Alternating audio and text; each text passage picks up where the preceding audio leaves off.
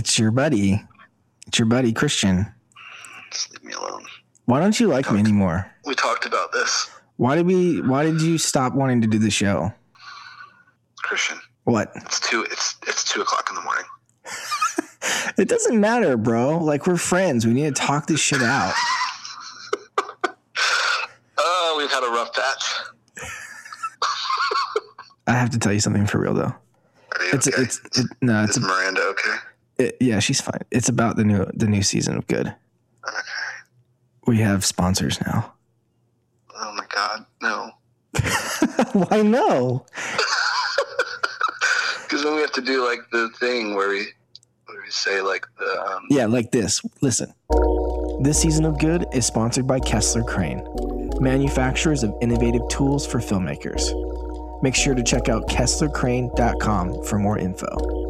This season of Good is also sponsored by MusicBed. MusicBed has been changing the game when it comes to music licensing for filmmakers through curating the best indie music in the world. We personally use them all the time, so make sure you do too.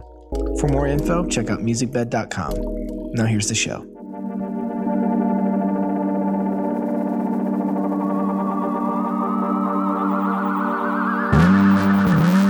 Hey everyone, my name is Jared Hogan, And I'm Christian Schultz. and this is Good.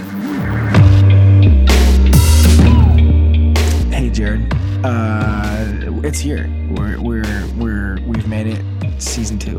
We did it. A lot of big things coming. Not not to say that season one wasn't good, but season two, I feel like we stepped it up We're taking it a up a little. notch. We're taking it up a notch, not two, not three, a notch. Yeah, And we don't want to do too, let's not get too much too fast. Yeah, let's not get ahead of ourselves. Before we get into the show, though, let's just take care of some business for our listeners. Uh, Do you want to start off? The, the Do you want to tell them what's what's up first? Hmm. First thing, look in the mirror. What do you see? Take it off and make room for your new T-shirt. That's right, people. Thanks, Christian.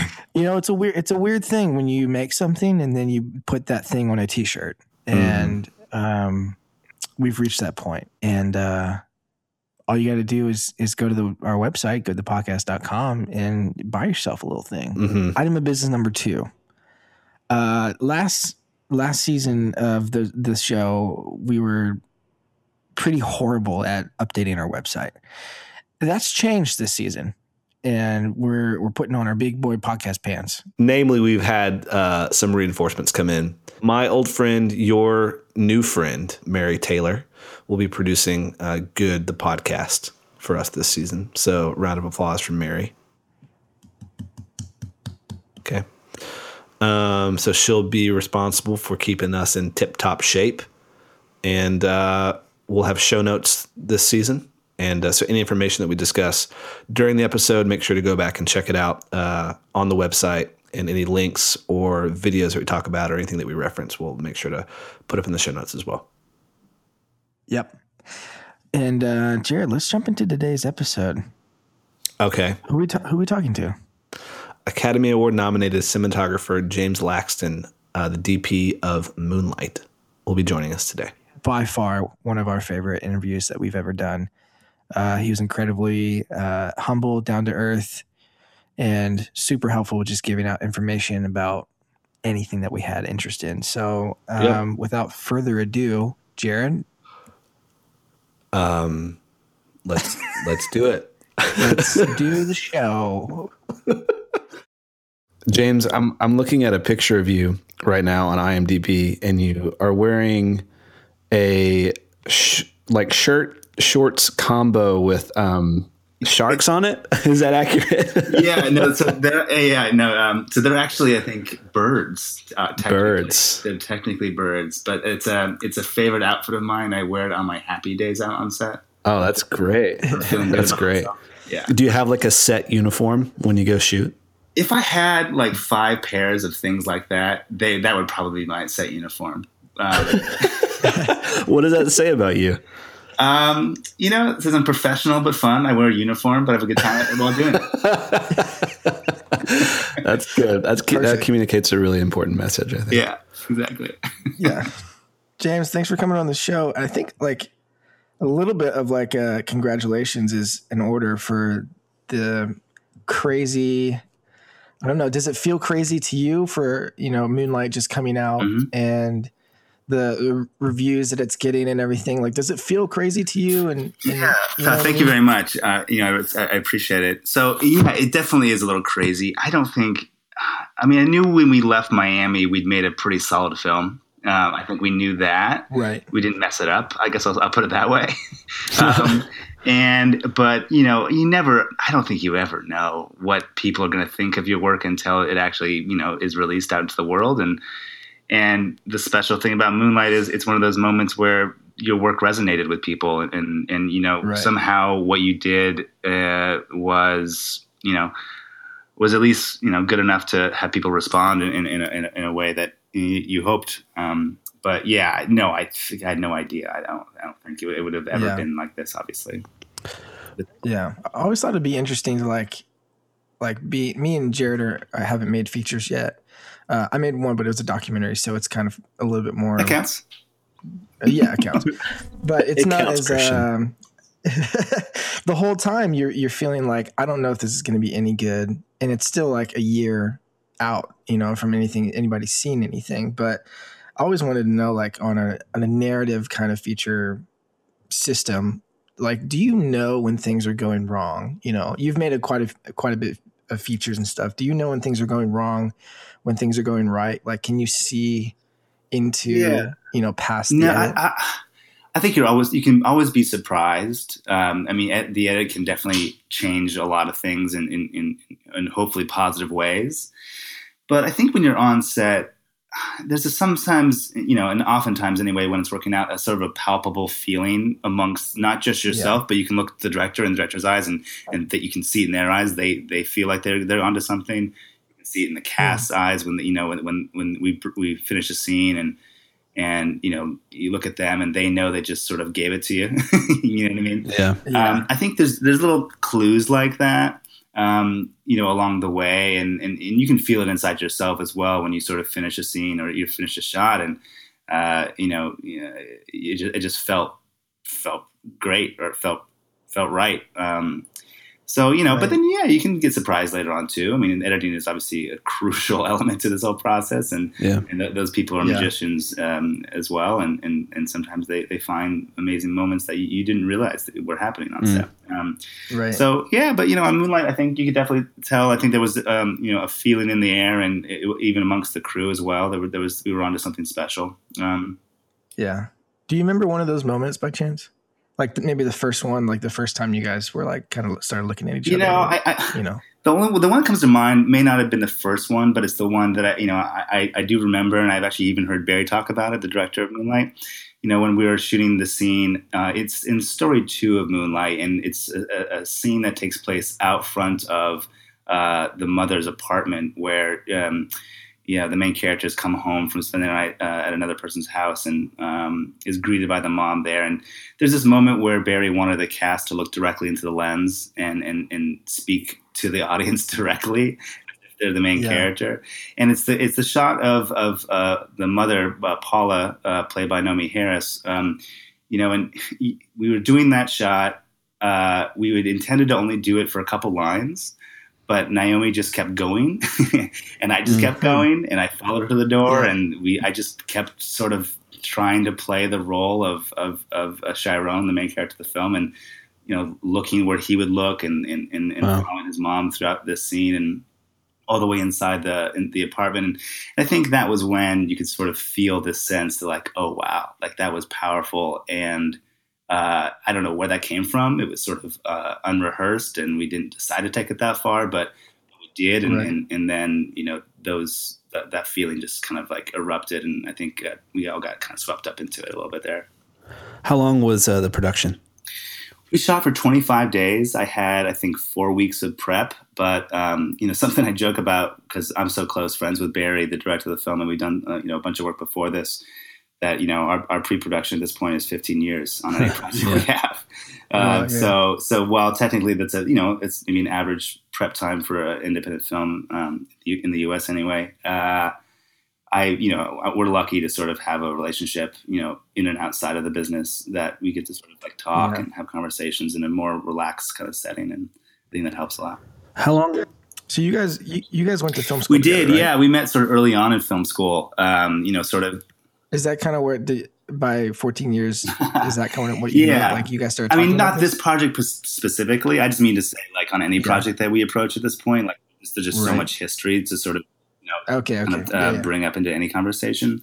Um, but yeah, we met we met there, and we sort of you know the truth is we learned to make movies together. I mean, so Yeah, so yeah. his education is my education, and and uh, and we we taught we taught each other plenty of lessons, uh, you know, and and and, and uh, you know brought brought a lot to the table. Sort of even early on in our relationships, we sort of you know we went to a school that's not you know traditionally known as a as a strong film school, I guess, even though that's changing, I think. But you know, it's not like an NYU or UCLA or like that. right. Um, so we were left to our own sort of like, even though we had great teachers, we were left to, to our own like devices in, in the sense of like not being, you know, in a place that's pressured to do anything that would, you know, score you that massive internship at the, the studio next door Yeah. or, Yeah. or whatever. So it, it you know, we, we, we, we, I think all of us in, in those classes brought a lot to the table in terms of sort of um, the collaborative process in our, in our early film school years. I guess like you know you made a number of features or, or DP'd a number of features. What's the difference, I guess, for you working with somebody like Barry, who you've known for a long time, and somebody who you're working with maybe for the first time?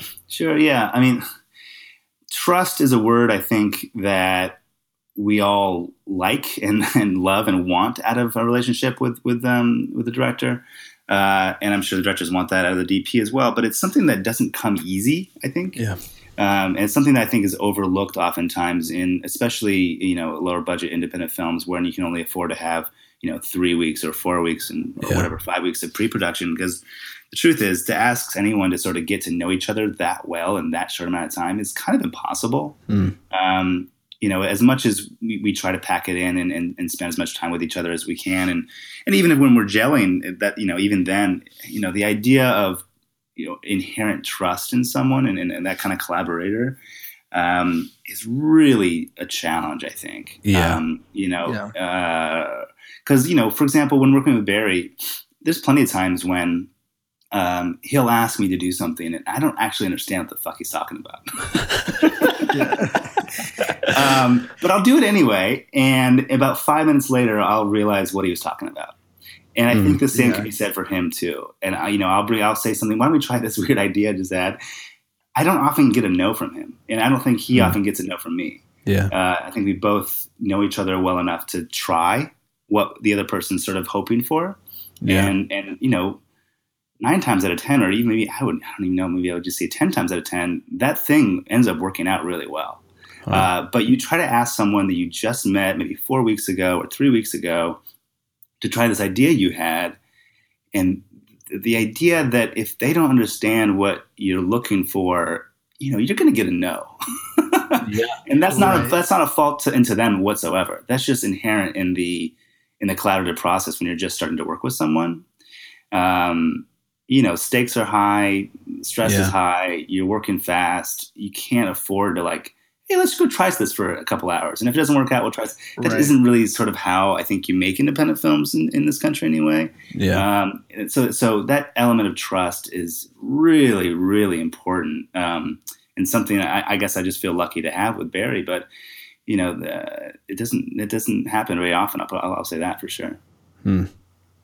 Yeah, that's interesting. Um, for for you, uh, James, what is your favorite part of of the process as a DP? Uh, you, you when you push that red button. That's definitely my favorite part. I mean, I love pre-production, you know, scouting, having Yeah. coffee, dreaming up weird ideas with people. That's a lot of fun. Um, you know, uh, you know, in, in, in, that in that stage of the game, because you're really sort of at that point, you're, um, you know, the the sky's the limit. Your ideas are can, can kind of go anywhere, and you can. That's a fun time, no doubt. But there's nothing like you know being on set, your Yeah. hands on the camera, you, the actors in front of you. You know, the, the adrenaline and you know all that stuff is pumping through your body, and and all of a sudden the Right. camera starts rolling, and you know e- either you're, if you're shooting film, you're hearing the whir of that magazine next to your ear, or Mm. or the, the, you know that that beep that happens when you push push record on these digital cameras. I mean, all that stuff sort of, um, you know, I sort of feel like maybe it's the same feeling when um, you're lining up for a, a race, like a, a sprint, and Yeah. like the, the the gun goes off. That's kind of the feeling I have whenever I start to sort of roll. Right. Maybe for a for a second, kind of give me a start of when you first got into to film, and I guess maybe how you found your, your place in cinematography as opposed to anything yeah else. so um, i'm lucky enough to come from a family that sort of was in the business my mother is a costume Yeah. designer uh, and she had a, a crazy amazing fantastic career her name's What's your mom's aggie name? rodgers uh, Aggie yeah Rodgers. different last name but she, uh, she i mean her career is out of control her first film was the conversation Wow. the second wow. film was uh, oh sorry the first film was American Graffiti the second film was the conversation then she did Return of the. Jedi you know she's done Beetlejuice. She's had a, Oh career I mean it's nuts. So so I grew up on sets a little bit. Like I, I sort of was you know spring breaks Christmas vacations. Those things were oftentimes you know uh, spent like oh let's go visit mom in Kentucky or let's go visit mom in somewhere else. So I would then get, you know, a, mom would bring me around to set, and you know, she was busy, so she would drop me off very often, especially as I got to maybe be like, oh, I don't know, ten years old and, and older. She would just like walk up to the camera truck and, and in the morning and say, "Hey, you know, take care of this kid." That's amazing. and I would just walk on this very cheapest little kid, like, I guess I need to hang out with you guys. Um,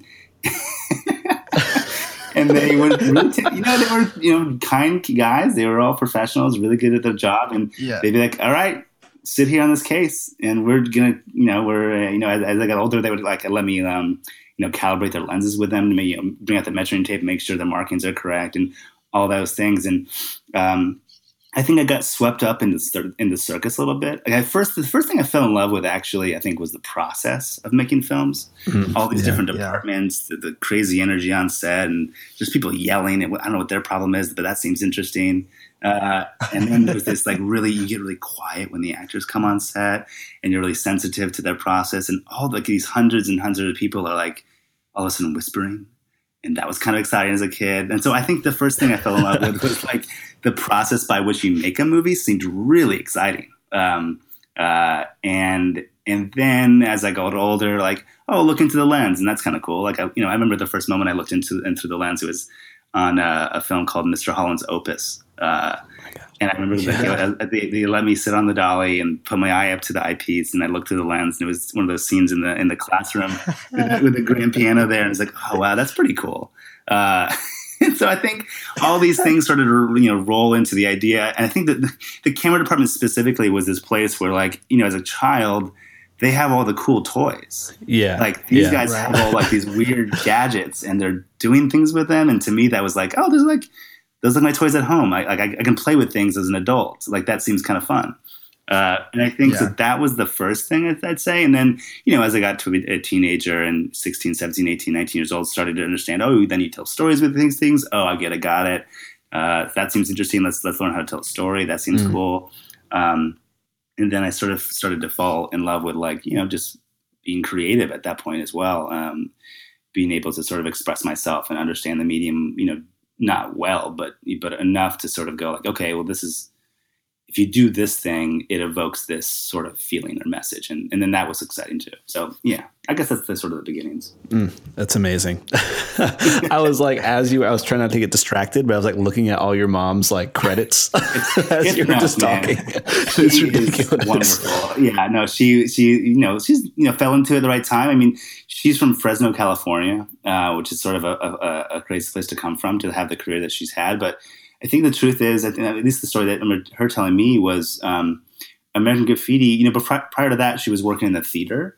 And I think she went in for the interview with you know those guys, and basically was the young girl from the kind of place that movie takes place in Wow. that era Yeah. and like in the Central Valley of California, and they were just like, okay, well, this girl knows, but you know, she lived it, she gets it. Let's give her a shot. Wow. Um, and, and then she did a good job and just kind of kept running at it. But, Yeah. but but it sort of took that amazing break on this movie that at the time I don't think anyone really knew anything about. Um, and these guys to sort of take a chance on this girl from Central Cal- Central Valley, California. That's Yeah. amazing. Quite a story. Wow. Um, okay, so James, um, you know, you made a lot of films now. I'm assuming, well, I, I know, I'm sure that y- you're turning down you know films that people are are bringing to you. What is it that kind of catches your eye though? Uh, and makes you want to say yes? Like, is it a director? Is it a story? Is it case by case? It's a fa- yeah, that's a question I'm sort of grappling with for the first time. Really, um, this idea of like, oh, I need to be specific about what I do next. Um, and I think it's got to be all those things. I think there's lots of boxes you got to check to to to to make to you know find the right kind of project uh, you know, going forward. Yeah. You know, it's the director. I, you know, I think the truth is what I'm really looking for is someone who wants me to be creative in the way that I want to be creative. Hmm. I've, I've come yeah. across filmmakers in the past where you know they're really great people and they want the best for the project. They want the best for me as well, and they oftentimes say to be, you know, um, you know, really do whatever you want, man. Like I, you know, I, I, I hired you. I, I, trust you. You're a great DP. Um, you know, tr- try whatever you think is best. Um, and what I've realized is that is actually somewhat a recipe for disaster a little bit. mm, yeah. And the truth is, I think you want someone who knows how to push you to get what you know the best out of you, and wants to challenge you and wants to um, like actively wants you to do a specific thing that you're good at. Yeah. Meaning, like you know, too specific is not so good sometimes, but too vague is not so good either because uh, you can get lost in things, and you can ultimately make two different movies because you know I'm not in charge of how hmm. the actors are performing, and I'm not in charge of the production design. And I'm, so if you give me carte blanche and say do whatever you want, um, I'm not. I, I, may not be doing things that are you know congruent with what out what other departments are up to, and that's why the director is so important. Yeah. For, you know, even more reasons than that. But so to have someone that that knows how to fit you know my creative voice into what they're doing and knows how to you know get that out of me in that way. I think that's a pretty critical thing because you know, I don't know yeah. like the idea of you know um, like Moonlight is this, is a film that I think I really sort of found my voice with on some level. I'm mm. you know really excited by that. Um, and what I'm hoping for is someone to come around that like wants not do, me to do the same thing because that's that's not never good, but wants right. someone wants something from me that you know they, they see that they see their movie in my voice some somewhere and they know how to get that get that out of me. You know. Mm-hmm. What do you think uh, that was like when you saw it, when you felt it? Like what what made that happen? Like where you felt like this? Yeah. Was, uh, was it after the fact? No, I think it, it was during? during. The truth, I think it was during. I, I think it's hard to it's, hard, it's always hard to describe one's style, right? Like you don't yeah. think it's probably easier for someone else to kind of critique you and say this is what James does well. right. Um, I don't know if I can yeah. do it myself, but I think I respond generally to images that are um, that kind of they tell nuance in in epic scope. Does that make sense at all? Like yeah, sure. You know, meaning like they, they tell a very subtle and, and small story in a really massive way. I think that's something that I hmm. really sort of really get at, get like love and, and, and try to find um, in my work now. And, and, and I've been searching for a long time, but I think with Moonlight, I finally got a, a like a canvas that, that sort of wanted that out of me a little bit. Mm. What do you think yeah. that um, if you had to like uh, generate like some some references of like where you've seen that kind of before in cinema, what would you what would you name? Yeah, I mean, I think um, that's that's tough, but I think I'm sure these are all wrong answers, and I'm sure there's better answers. But but to start to start the mistakes, I'll, I'll start by saying um, I think I think Girlhood is a great example. Um, I think Clockers is a great example. Mm. Uh, I think mm. Claire Denis' work in general is a great example.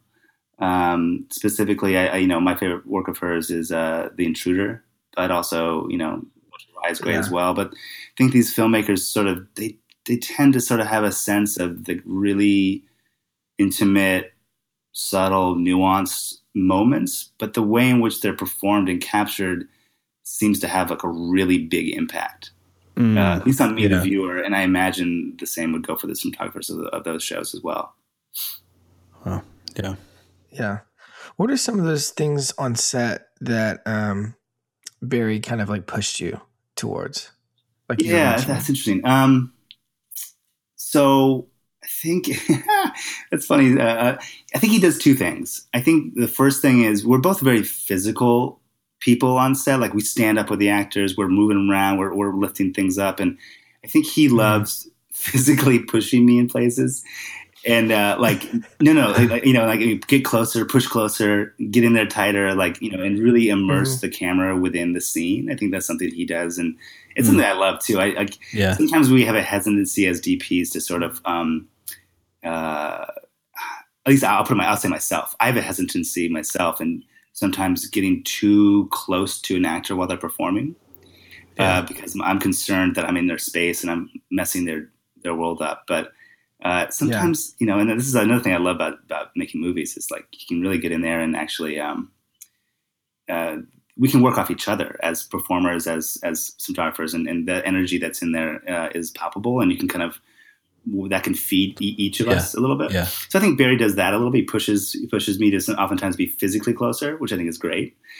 Um, and I think you know I think again not to be too vague, but he tends to uh, uh, not not want to play it safe, meaning like let's not just do five close ups here. Let's move the camera in a certain way. Let's Yeah. find a way to to to push the the the, the language we're using here into a place that's is, you know not just style driven, but also uh, you know um, a part of a part of what the story's telling and, and whose whose whose perspective we're in. And he kind of asks all these kind of questions of me as we're as we're getting into a scene. And I think all those things are really really healthy and really important to kind of you know establishing a voice, establishing a, a, a language, you know, in, into a movie. Yeah. Could you kind of describe to me your process or the way you figured out like when to do slow motion in Moonlight? You know what I mean? Because every time that it did it, it said something very specific and it almost felt maybe not the same shot for each, you know, chapter, but like uh it felt very similar. Was was that in pre-production or was that on set you guys trying to figure something out? Um, I think I think those, if I remember correctly, those were actually written to the shot list. So we would have these moments where we knew we wanted to kind of like, um, uh, again, going back to this scope idea of these small moments and but presenting them as big. Like we, it's tough. The movie is on one level a very, you know, character driven, uh, you know, um, subtle, subtly realistically performed at times film. Uh, but we wanted to really sort of like squeeze every drop of emotion and, and tension and infuse that into the into the film. So the slow motion moments were just really all about like, hey, audience, um, this is something really important going on right now. Do you know what I mean? And it wasn't like let's insert of this and let's go. You know, it could be on a medium shot or whatever. Um, but like, not that it wasn't about beating someone over the head with the, the messaging of the moment, but like it, for us, it was sort of moments that tended to sort of lend themselves to to a certain uh, emotional value that needed to sort of be in a in, it presented in a way that was not you know um, Yeah. realistically driven, and that, that goes in general for the whole film. I mean, uh, I, by no means I think is this like a neo-realist depiction of a of a, of a community, for example. Um, you know, Yeah. Barry talks about this movie as a fever dream, which I think is Wow. absolutely like apt, actually, uh, which I love. You know, I think you know we've seen so many movies in the past kind of like present you know um, you know communities like these or or situations like these in these ways that um, you know uh, we get it. It's it's rough out there. It's t- it's hard. Yeah. Uh, but we wanted to sort of present a, a different perspective onto it that you know I, I mean, hopefully you know I, I think anyway hasn't been been been seen yet. What other kind of um, like visual motifs did you guys decide on and get really excited about that actually made it to screen beforehand? I mean, definitely those into the camera stuff, like when people Yeah. when start performing into the lens. Uh, Yeah. That was that was definitely a discussion we, we sort of had early on, and, and again wanted to create like that a very immersive, dreamlike experience for someone. Right. Yeah. Um, so that was definitely that was definitely in there for sure.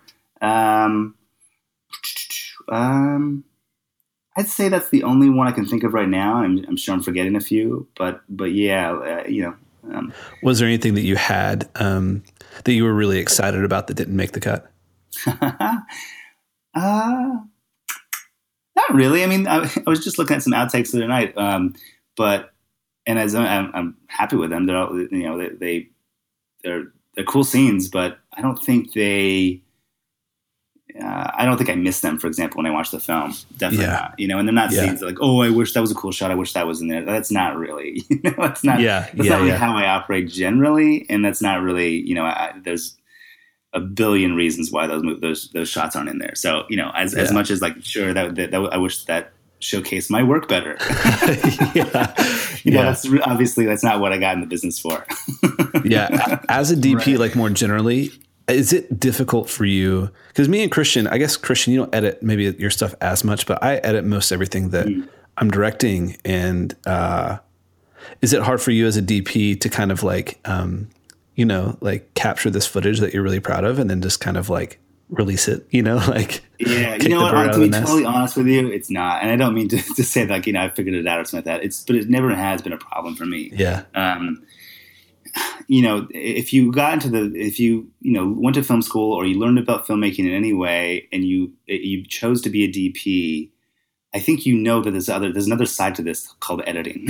right. yeah right Yeah. and right. and to, to try to present an argument that uh, is ever to say like well my role is is is trumps your role in any way I, I just don't i just don't understand that perspective yeah um, so i've never been the person that like was disappointed i mean if, if i was disappointed in anything e, ever in, in an edit I, I just would say yeah but like I, I would maybe be missing oh a a really wonderful performance that I sort of thought, oh, that was so strong. I wonder what happened. Um, yeah But you know, editors are I, I love editors actually, and so so Right, I, I know that I. You know, I, I have faith in that they're making the right choices always. You know, I, I think to to meddle in that and to freak out about something would be to, I would you know become a stress ball at some point. yeah, know. yeah, Yeah. James, do you ever tell a director or I mean, this could apply to commercial stuff as well. Maybe there's like a, a clientish type of producer or scenario, whatever. But do you ever tell a director uh, no? um, I don't think so. I don't think I like have, a, actually. um, yeah, I hear what you're saying. I mean, what I try to do in situations where, like, maybe I disagree with it, or maybe I'm not on the same page, I, usually will, will present my side of the, uh, of, of the argument in a way that's, you know, hopefully, you know, con- concise. I don't want to. We can't like talk about you know things for an hour and then make a decision later. But but when things are when when I'm presented with that kind of situation, I'll I'll voice something, but I don't make it a point to say I'll never do that. If that makes sense. Does that make sense? Yeah. I mean, Right. yeah. um, and if that if it if it comes up a couple times, if I'm if I'm realizing that I'm, I'm I keep being asked something like that, or I keep finding myself in, in situations like that in the same project, I think it's a sign that you're not on the same page with the director. Yeah, right. right. they're not Right. understanding what they're hoping to get. Um, and that's a that's a sign of a much bigger problem than like, oh, technically we can't do that because this is this and this. Um, uh, that's a sign that maybe there's something deeper wrong for sure. Right. And maybe a sign that you didn't do a good job in pre-production. To be to be Mm. honest, Yeah, like right. those those usually, those moments usually come up because you know you didn't discuss something that that was really important to the director early on. Right. I remember uh, a couple years ago, I was DPing a project. It was kind of a, I think it was a documentary project, but we were shooting this scene in a car, and the director I was, I was working with him for the first time, and and um, I had made this like you know whole kind of thing in the back seat so I could shoot behind him on like a big camera, like a dragon or something, and uh, and we were ready to go. And i saw the director like two like five minutes before we were supposed to go out he like went and just like slapped like a gopro on the front to like get like a front Okay, angle of it. yeah, and um and then i just i like saw him do it but i just went over there and like turned it off.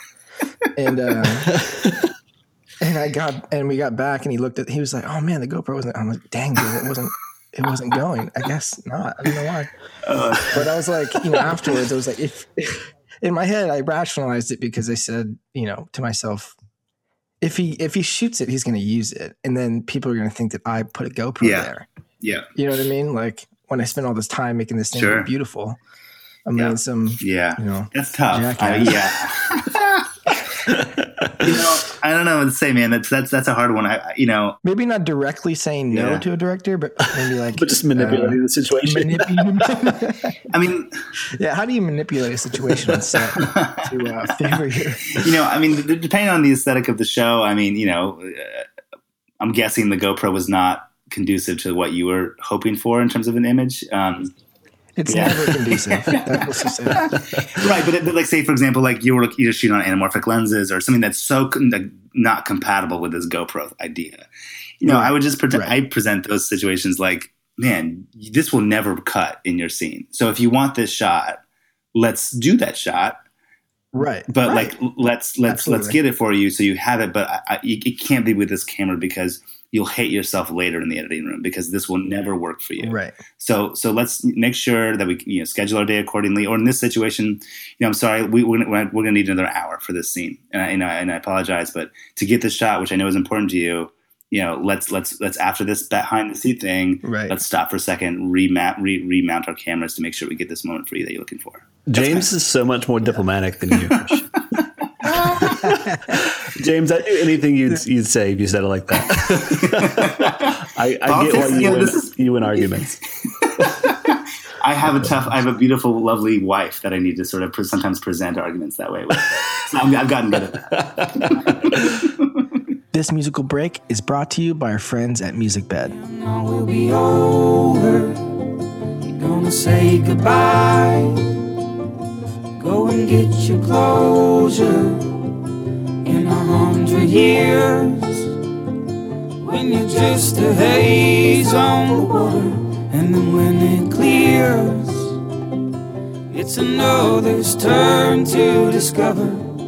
But you know, they'll have to let go. Their library of music is expanding every day, ranging from electronic and hip hop to indie rock and classic artists like Johnny Cash. Right now, they're offering 20% off their entire purchase by entering the code GOOD at checkout. Head over to musicbed.com for more info. For more than a decade, Kessler Crane has been designing and manufacturing innovative tools for filmmakers, including camera cranes, jibs, motion control systems, sliders, dollies, tripods, and other camera accessories. They also have a commitment to making products in the USA. For more info, go to kesslercrane.com slash good. That's K-E-S-S-L-E-R-C-R-A-N-E dot com slash good. Also enter the code good podcast during checkout. Save 10% off your entire order.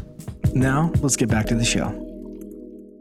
Uh, James, by hearing Jared's voice, uh, can you can you guess his relationship status and if he is one, how many kids does he Ooh, have? that's great. Okay, so I'm gonna guess. is this a trick question? Is he not married, has no kids? I feel like that's not you. You guys wouldn't do that. Let's you guys see. wouldn't do that. No, out. I'd say I'd say Jared's married, and I'd say he's got two young kids, Oh, and one is maybe new.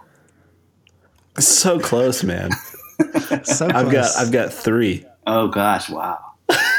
Congratulations! Yeah, thanks. Three three girls. just happened. They all yeah, just, this happened. fell out. Holy moly! That's no, no, no, that's not true. He's lying. um, how about you? Do you have kids, James? No kids. I have a wife and no children. Um, Yeah, uh, you know, we're, we're talking about it. It's, it's in it's a game changer. Oh, I know, I know. I know. You know, I know it's tough. Like she, she's a producer. Like she was actually one of the producers on Moonlight. Ah, that's amazing. So, so um, How how is that? Because I'll speak for for my situation. So Maria is my wife. She's Uh-huh. um, amazing. We both we met in art school. She she studied something different. I studied film, Mm. and uh, but like we've tried to like work on stuff together, Mm-hmm. and it is we've just totally agreed that we will never work on anything together ever. Yeah. When it comes to like film, how is that? How does that work with you guys? Um, so I think we we've known. So she went to film school with Barry too. So she Okay. goes back that long. Yeah, so we yeah. start, and we didn't date then, for example, um, or anything like that. Where did you go? Where did you go to school? Uh, Florida State Film School. Okay, cool. at Florida State University. Um, so uh, I think since she knew me possibly in a different capacity, you know, early on in our, you know, in knowing each other and working together and our friendship and things like this, Yeah, that's always been a dynamic within our relationship. Um, and so, and you know, I think we both respect one another immensely in terms of you know our personal goals and our careers, and uh, you know, I would never want to make choices that made her sacrifice those goals. Um, Yeah. And I think I imagine she feels the same way about me as well. Um, so, um, so basically, I- you know, I think I think she just sort of um, since we know each other in this di- different capacity that doesn't have to do with our marriage specifically, Yeah. I think we can always we sort of are able to navigate that in a way that maybe is unique to us a little bit. Does that make Yeah. sense? So Yeah, it's actually awesome. not that hard. Not to not to say we don't have arguments because we do. It's a, but the I mean the D, the DP producer relationship is sort of you know ripe with conflict. Yeah. um, so, so a lot of things get carried home, and we're working on that. we're, we're trying to Yeah. make sure the the work stops at the office and we can get home and and, and you know. But you know, we're also obsessive people, so Yeah, sometimes that's of harder to do. Um, um, so yeah, it's tough, but uh, you know, it's it's not it's not impossible. Okay, I, I have a question.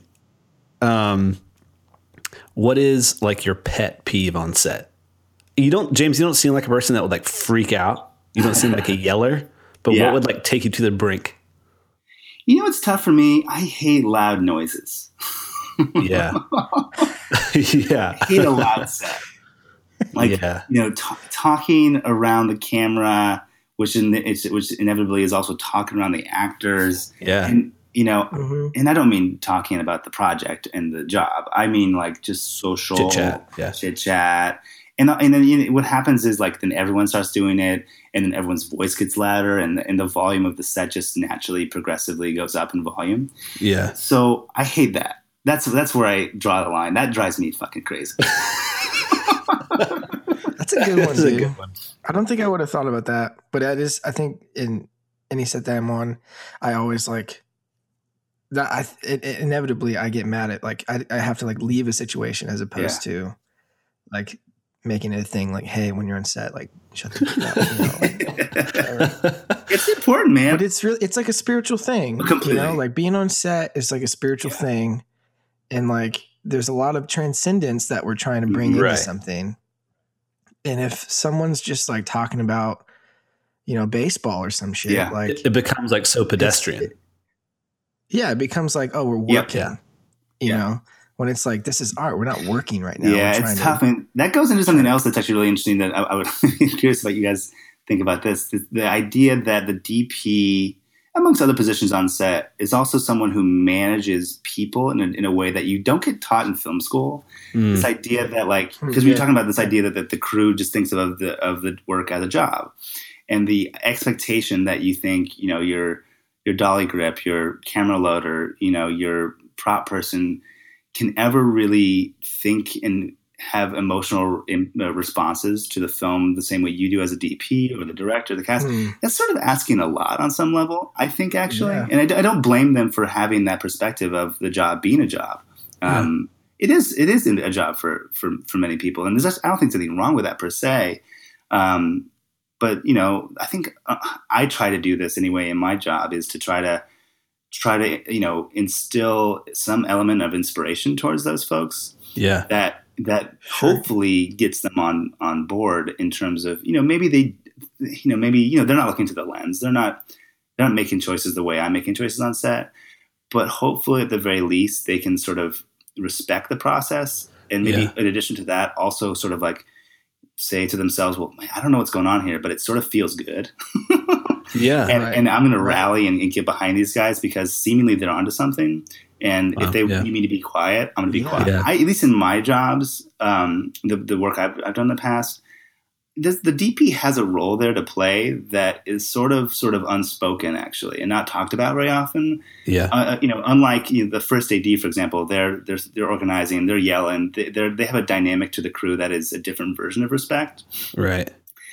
The DP has this interesting position where like they're they're in charge of all the lighting departments and the camera departments, and Yeah. they even ask for props on set, and they can they, they have this really interesting sort of uh, position where people look to them, I think, for how to respond to a situation. Um, unlike anyone Hmm. else on set, I think it's Interesting, it, yeah. it does become the DP's role. I think a little bit to manage the personalities a little bit in a way that's I think kind of interesting.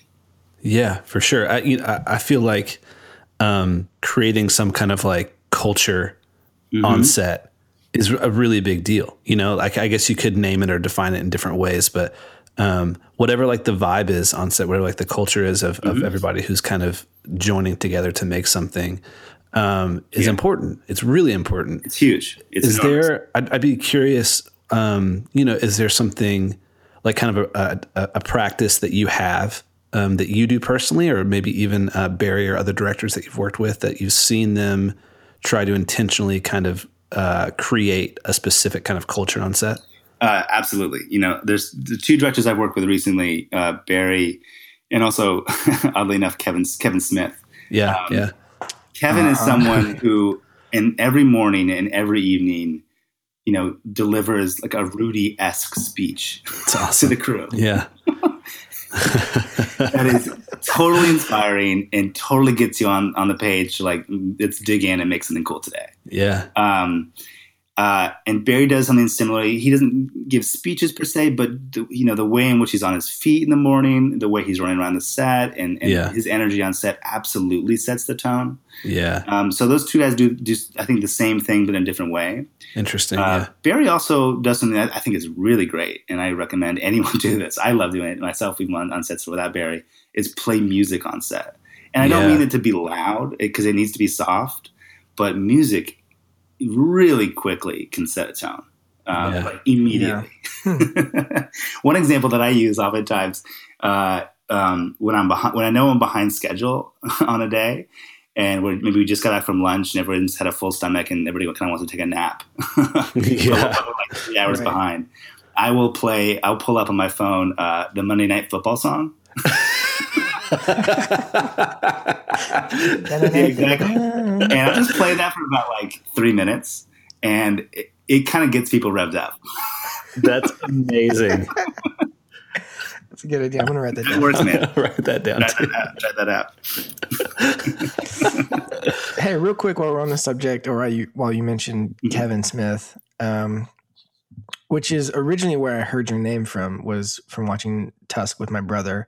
Or my brother said uh, he called me up one day because I was coming back to New Orleans, and he was like, "Hey, when you get here, uh, we need to watch a movie together." And he said it was Tusk, and I was like, "Okay." And I knew Kevin Smith, you know, Yeah. obviously from um, Clerks and all that stuff, but. Um, we, we don't need to talk about Tusk. Uh, could be a long conversation. Sure. Uh, maybe before we end, but on a director level, from Kevin to Barry to, I mean, anybody else that you may work with, however different their styles may be or whatever, uh, is there some th- kind of through line to like every director that you see that is attractive Yeah, that you? is so fascinating, man. Um, I don't know the answer. It's hard, and I and I sort of am starting to know the answer, but only recently. Um, you know, I, I, leaving film school and, and and and what you're taught in that at that place as a DP is your, I don't know, the intention seems to be pushed that you can do anything. You should be able to do a comedy. You should be able to do a drama. You should be able to do all these things, and you should be good at all of those things as a DP. Um, And you know, as as someone who also likes movies, I like all those kind of movies too. I don't just like dramatic work. I like you know Dumb and Dumber. I like whatever. You know, I like all kinds of things. Um, so I want to do all those kinds of things, which is which is sort of why I think when you look at my resume, it's a bit of a mess. like really confusing, and I get confused when I look at my resume. Like, what did I do? I don't get it. How did I? How did I wind up there? Um, but that stems from the want to kind of try it all on some level and to see what sticks and what I'm, you know, maybe what, what I'm good at or or whatever. And, and the, the truth is also too, like you know, Moonlight could only look the way Moonlight looks because of things I learned on Tusk and Yoga Hosers, Mm. for example. Wow. Yeah. Sure. Um, and so, as much as sort of I can sort of say, well, you know, my personal voice maybe isn't like you know yoga host, or let's say, or the things that I respond to personally are maybe not like that. Uh, there's also great value in doing those things occasionally. Um, uh, And you know, and working with Kevin was great. We get along really well, and I, I respect the hell out of him. Um, uh, I don't, I don't think it's very often a, a filmmaker in there. You know, I'm not even sure how old Kevin is, but you know, he's been around a long time can reinvent himself and try something totally new. And maybe maybe it doesn't work for people, and that's totally fine as well. But like the guts it takes to already have an established career Yeah. and then do a U turn and try something completely different, you know, it, whether it works or not, you know, debatable, um, or maybe it doesn't. I don't know. but uh, but at the very least, I think it's pretty rad to have someone like that try that. I think that's pretty cool. Um, um, but uh, the through line, going back to the original question, the through line, um, you know, I think it's sort of I, I tend to like stories and directors who want to tell stories that are about um, oh I don't know subjects that are not you know not seen every day on film basically. And that's really vague obviously. It's a super lame answer. Um, but but I think that's the, that's the, that's the initial thing that I get I get attracted to on a project. Um, just something different something new. Um, taking Yeah. characters that maybe I've, I've seen before and, and take them somewhere new that seems cool. Um, uh, but other than that, I think you know. And the truth is, the last sort of number of years of, in my career, I've just been pretty, you know, I would say, again, going back to the first thing I said, just try out a bunch of stuff and sort of see what works. And I think with Moonlight, I sort of found a, a, project and a style of working in a, in, a, in a cinematic language that like that actually means a lot to me personally. Um, and I think, okay, got it. Now I see where my voice is sort of suited towards, and let me attack that Yeah. going forward. Um, but it took me a while to get there. I'm also really hard headed. Yeah. You know what I mean? Like I don't. I'm a pretty stubborn person, and um, if I want to try a bunch of stuff, I end up doing it. Even though, even if you know, looking back, like, oh, those that was a weird choice. I should, probably shouldn't have done that. Um, uh, I I really, you know, I'm that kind of kid that put his hand on the stove too often. Like I want to, you know, see what that feels like. Um, yeah. you know I mean? Like that was cool for me. And so, uh, you know, I think with Moonlight, I sort of, again, going back, kind of found myself on some level. Um, so that through line, I think even for me is hard to find, to be honest with you. Uh, you know, and looking at my website, it's a, it's a, it's a disaster. Like there's just, like, who is this DP we're hiring? Like no one knows what they're going to get. Do you, Do you have that come come into play when I guess when you're doing commercial stuff? yeah, definitely. And the Well, commercial, how often do you do commercials? So that's really new for me. So I, you know, it's, Really? it's the world that I never started in, but I kind of I started to try and dip my toes into about a year and a half ago. Um, like I started doing movies for like zero money. The first two feature films, I, like no one got paid on. Uh, it was, one of them was Wow. Barry's, Barry's first film, uh, Medicine for Melancholy, and it was just like that's where I come from. I come from this like you know let's just get it done kind of mentality, and I started working myself up the Yeah. budgetary ladder, you know, over and over and over again. Um, uh, so so commercials are new. So so but I do actually really like them. Um, you know, I, I I I talk to people who like kind of come from that background and you can get burnt out and maybe there's some negative things about them. But I- so far, I've had a great time to be honest with you. And money is money aside, I, I just sort of I actually really do enjoy the the telling a story really quickly, um, the, the the kind of creative and the kind of aesthetic, like visual aesthetics that seem to to sort of stem from that part of the business. I think are sort of exciting on some level. Um, and there's also something cool about like looking at a board and going like, okay, we achieved whatever is in that box by doing X, Y, and Z. Let's do those things. And something like about Right. that is also kind of interesting to me as well. Like, let's do what's in that box and and, and focus on that, Hmm. as opposed to in a feature where you're sort of that box is you know malleable and, and it shifts and moves over there, and you're kind of you know, adapting to things. You know, there's something kind of cool about like just you know let's do that thing that we said we do. That is interesting. Yeah. Do you think there's um, something to? Uh, it's not really a, a question, but maybe more for Jared. But you know, seeing people start in commercials that like say you know their end goal is like feature films or something, as opposed to someone who just starts with feature films and then figures their way out of that. Like, what do you think is like the um, the difference? I guess I know it's hard because you didn't start with commercials or um, you know, you kind of started with what you wanted to Mhm. do. Do you think it's hard, or do you think it'd be hard going from? And this is kind of an open question, but would it be hard going from commercials to feature films as opposed to the other way around? Mhm. You know, I don't, I, you know, I see a lot of uh, DPs who have had fantastic careers who started in commercials and ended up in features. Um, so I don't think there is a, a, a challenge. I mean, it's different, of course. Different processes and, and different kind of collaborations exist within different different those different fields. But um, just looking back at you know watching uh, other people sort of find find their way in the world in that sense, it doesn't seem to be a massive problem, uh, you know, on some level.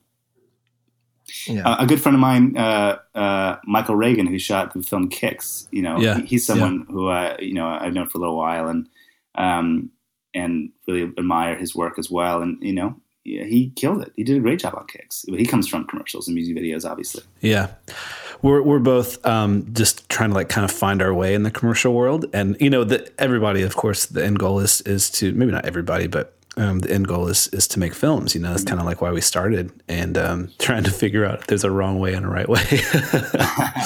Well, it just seems it just seems like uh, you get so caught up with like making a Mm-hmm. living at doing films that you uh, you start to lose the opportunity to to do what you wanted to do in the first Mm-hmm. place. You know, which is a little bit scary. Are you saying like you to, to just to sort of exist and sustain financially, you have to be to do jobs that maybe creatively you're not so on board with? Is that sort of what you're saying? Jesus Christ! That's all right. Sorry, my dog is literally an idiot. I've got two dogs that Um, I'm sure are more idiots than your dogs. Hold on one second. I want to answer that. Hold on. I hope this makes it into the cut. oh, it definitely will. that dog is uh, sponsored. On a side note, um, I think someone else you guys have interviewed in the past, uh, uh, Jens Jacob. Jacob, you know that guy? Yeah, yeah, yeah. I mean, this is yeah. because we're sort of now start talking about dogs and, and things that don't exist to you know my my, my podcast personally. Um, he used to be my camera intern a while back. Is that crazy? Really? Is that amazing? That Not, not used to be. He, he on one feature film called uh, California Solo. He was our camera intern, and look at look at where he's gotten, man. It's crazy. That's amazing. Yeah. Yeah. Jens is a good, good dude. He's a great guy. No, for sure. I love him. Okay, ask ask like so you were saying what what was the you said it in such a Oh, way. we ruined it. Say it one Um, I- time. I- I- was it the whole? I'm trying to think of what it was. It was like the. It was basically like, um, uh, no, I'm forgetting. Is it was basically it like like, um, like a commercial finding your way in, into feed? Oh no, I, I know what it was. It was. I, I think I asked you guys. Um, do you feel? Oh, so it, it sounds like you guys are you know um, trying to just make your way in the world on a financial and, and sustained level, and maybe agreeing to do projects that that uh, maybe you wouldn't feel so strongly about creatively. Was that is that sort of the conflict? Yeah, I think it's more so about that stuff just in general taking over the possibility or the the the path into doing features, Interesting. you know. Um which I don't know if there's an answer. It's just something that floats in my head. I'm sure it floats in Jared's Yeah, head for as sure. well. But it's it's this idea that like um yeah, like like surviving at, at or making a living at doing film, um, you know, may may take over the uh, the desire, I guess, to keep going Huh. into you know something that isn't going to pay as well, or it's not going to be, you know, it's a much longer process, and the the game is a lot more, you know, the feature film. I mean, especially independent feature game right now is crazy. Yeah. you know, it's a miracle that anything Yeah. gets made to begin with. You know, Yeah. Um, I mean, I, just in the climate that It is hard. I, I think on that note, a little bit, what seems to be um, integral to sort of, I guess you could say, finding your way, so to speak, in quotations. Um, I found it to be really important that people see the work. I know that's obvious, What do you mean? meaning like if you could do you could kill it you could do amazing work you could be like the best dp on the planet but if you know that project doesn't get into a, a, a notable festival or doesn't find distribution or you know all the different ways in which people see work out there these days it's sort of a bummer i mean you know at least career wise uh, it sort of doesn't matter right because the, the point is people need to see the work um, Sure. and I don't mean to put all the all the you know everything upon like you got to get into Sundance or you got to get in South by South. That's not what I'm saying. I'm just sort of saying you got to have a way for people to see the work and then respond to the work and hopefully be Yeah. inspired by it. And you know if if if the things you're doing aren't reaching an audience, um, that's huge. Do you know what I mean? Like there's no way to get around that. Um, Yeah. so what I found for me early on was finding projects that I thought, you know, maybe uh, they, they, they seem to have a decent shot at finding an audience, whether that be because, um, you know, they have actors or actresses attached to them that inherently Right. have a have a have an audience that is sort of set up for them, or it's with filmmakers that sort of have a track record of you know whatever blah Right, blah blah. But like maybe I'm sort of skirting around the answer a little bit, but like that is huge, and I think somewhat. Um, uh, yeah, I'm, maybe I'm being too business minded, and you should sort of just choose projects for creative reasons and blah blah blah. uh, all the things that people say you should. But uh, I, I will say for me, uh, I definitely think about like, well, how how does this project get out into the world, and who sees it, and and um, how does that affect me? Um, Yeah, you know what I yeah. mean? Um, Yeah, for sure. Those are those are pretty specific interests that you know, especially this day and age when you know, like you- like you talked about, there's just it's hard to make a movie in the first place, but also also seemingly there's a bill, billion of them. Yeah. and Right. and how do you find your way above the fray and and you know and and you know what connections do you have that can help you to Yeah. get into those rooms blah blah blah i mean all that stuff is is really like annoying and stupid and like all about like the business side of things but it's something to think about at the very least and definitely something to like you know um, process going forward as to how you sort of choose projects It's funny. It's Right. it's interesting to think about. You know, like on my like Apple TV or whatever, just like scrolling through movies, and it's like every single little like rectangle. you know, equates to so much oh work my and so much money. It's so depressing just to think about like. yeah Down the road, you know, like I'm going to make a movie, and then somebody's just going to like flip right past it. Oh, yeah man, make it make, it's- There- make a cool more, poster there's, there's more like like feature films submitted into Sundance and South by than I will ever Oh, see in my entire life. Just like yeah, once a year. It sucks, man. It's tough. know? Yeah, I know. I do. Yeah, no, no, no. I get it. I get it. I get it. Again, that's all the more reason to be sensitive and and and, and think about like, you know, what about this project is going to get beyond that that you know, ten thousand submissions. yeah, Um, you know, i- is it you know, and then there's a lot of things that do that that, that make that work, but but having some of them is sort of important, I think. Because otherwise, what's the otherwise like? Yeah, I, and I've been there as well. Like I've I've killed myself on a project, and you know I've finished completely exhausted and got paid very little money for doing it. Um, Yeah. And and that movie just disappears into the ether. Um, Right. And that is a bummer, man, for sure. so Well- the lesson I learned was just like be be conscious of that. You know, be be conscious of um, of how you choose projects in that sense. Well, Moonlight obviously has not been one of those. Uh, how, t- tell us, you know, how has this been different? Like, uh, how have things changed for you? Like, has your your your, inbo- your email inbox i- is it look different than it did, you know, several months ago? Um, yeah, there's a lot of congratulations in there. Uh, Yeah. um, Has it translated to more work and things that you're really excited about?